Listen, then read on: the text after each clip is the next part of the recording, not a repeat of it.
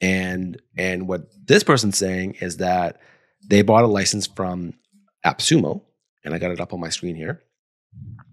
There we go. So originally this deal was seventy nine dollars. It has two hundred and twenty seven um, five tacos.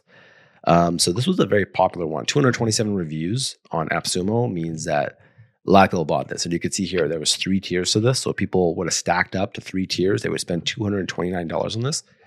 So what happened was Spayee got acquired by another company called Graphy for $25 million. Hmm. And what's more interesting about this is the timing.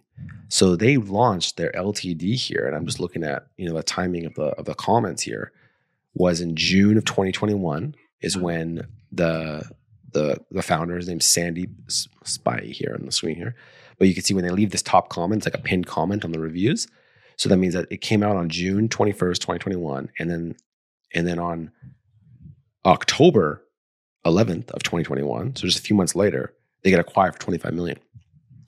So what he could have done is did a, did a promo on AppSumo, got a lot of users because it would in, possibly increase the valuation of his business by saying Mhm. I have X amount of users, right? Who knows? Like in terms of buying, selling the lifetime deals, he could have cashed in on all those sales and lifetime deals, then sells. And I'm surprised that this thing sold for 25 million dollars. Um, that that that alone was surprising to me. But then what happened was Graphy was not, I suppose, what um, what Ryan Newman is saying here in the in the Facebook groups is that they were they're not fully supporting all of these people who had bought the lifetime deal. So now they're trying to upsell them into um, other plans, which I think is a good strategy for a startup to sell a lifetime deal of a plan and then try to upsell those users into um, subscriptions, right? But the Hmm. problem is that a lot of the LTD community does not want to pay for subscriptions. That's the whole point of of looking into lifetime deals. yeah. So this is another one of those stories where you know it's. I think if you're gonna do a lifetime deal, if you're a SaaS startup or whatever, you're doing this.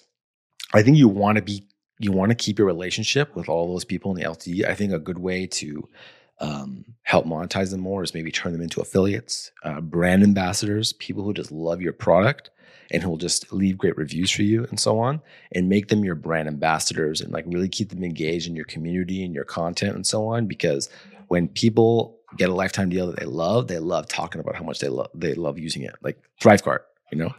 Lifetime Mhm. deal I bought in 2016. I still use, get a lot of value from it. I I could promote that thing all day long because I, I like it. It's it's it's a really good product. So this is just another one of those stories. I mean, this happens all the time in the lifetime deals community of people getting, uh, you know, called gypped. Uh, same thing. I bought um, a live chat software like way back, like 2010 or something. I didn't log in for a long time, and they deleted my account. You know, so I was like, kind of like Oh. felt gypped, like you know, but whatever. I mean, I paid like 50 bucks one time, but then that company, I forget which company it was, but they grew a lot. I think um, I think they even got acquired right? And so I guess because I didn't log in for a while, they just deleted my account. And then, and then when I try to contact them about it, they're like, "I'm sorry, we deleted your account because you don't log in." I was like, well, "What do you mean?" I like I had a lifetime deal. They're like, "Sorry." It's like what the hell, you know? And so so this kind of stuff does happen a lot, um, and I think that uh, you know the the people selling the lifetime deals, like these platforms, like the AppSumos, Digital Think Tank, and all these ones, we got to have a better system for this, right? We got to have a better system so that way, at least I would say, um, having like I was thinking like a two year warranty, you know, so you're guaranteed that this will be there for at least two years or your money back, Mhm. kind of thing. You know, that would Yeah. be a good one um, because you can't expect that these companies stay in business forever or that they can continue to possibly support. There was another one that was uh, was called I think it was Bcast, which was like a podcasting hosting platform. So to sell hosting as a lifetime deal is kind of tricky because you're always going to have hosting costs.